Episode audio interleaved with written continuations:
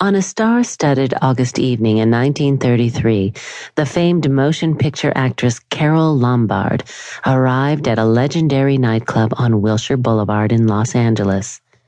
Located in the landmark Ambassador Hotel, the Cocoanut Grove was the hotspot for the Hollywood in crowd.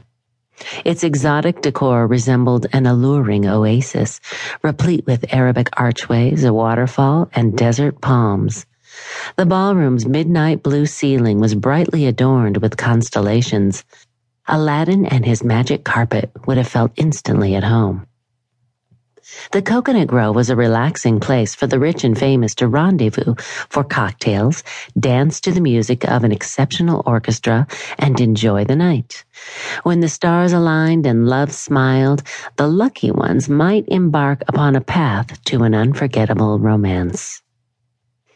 Intent on enjoying herself that night, Carole had a date with screenwriter Bob Riskin. She was a bright platinum blonde with wavy shoulder length hair, high cheekbones, winged eyebrows, and large sapphire blue eyes. She was breathtaking. Her beautiful curves complemented by a tight fitting black evening gown designed by Paramount's chief costume designer, Travis Banton. The silky fabric smoothly molded to her shapely body. No undergarment line showed for one simple reason she wasn't wearing any. The only embellishment was a strand of luminescent pearls dipping into the low V between her breasts. A young photographer came up to her table, eagerly asking for permission to take her picture. May I, Miss Lombard? She gave him a long look with an arched brow, those blue eyes surveying him.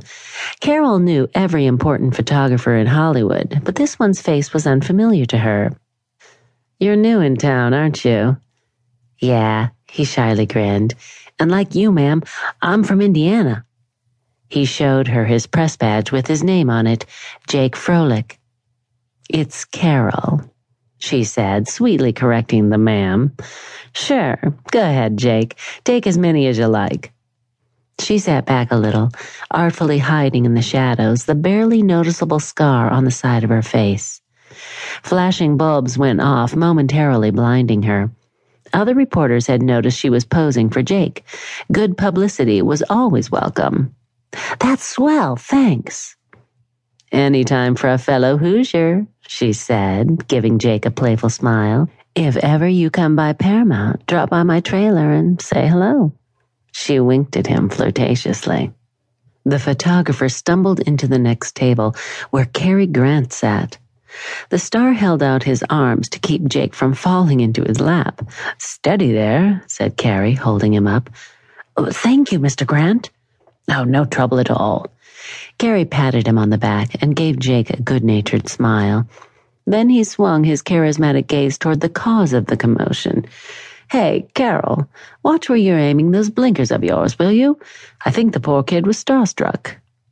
Sure thing, master. She touched the center of her forehead in a salaam, causing everyone nearby to laugh. A heavy smoker, she lit a cigarette and looked expectantly to where the musicians were setting up.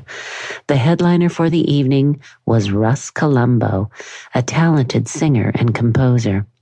He was making a return engagement and was performing with the renowned Gus Arnheim Orchestra. It was well known that Russ had been elevated from first violinist to vocal soloist in the orchestra when he filled in for the hard drinking crooner Bing Crosby. Russ was the reason she had come to the Cocoanut Grove tonight. He had performed in his first supporting movie screen role in Broadway Through a Keyhole, a gangster story in which he played the good guy band leader who gets the girl in the end.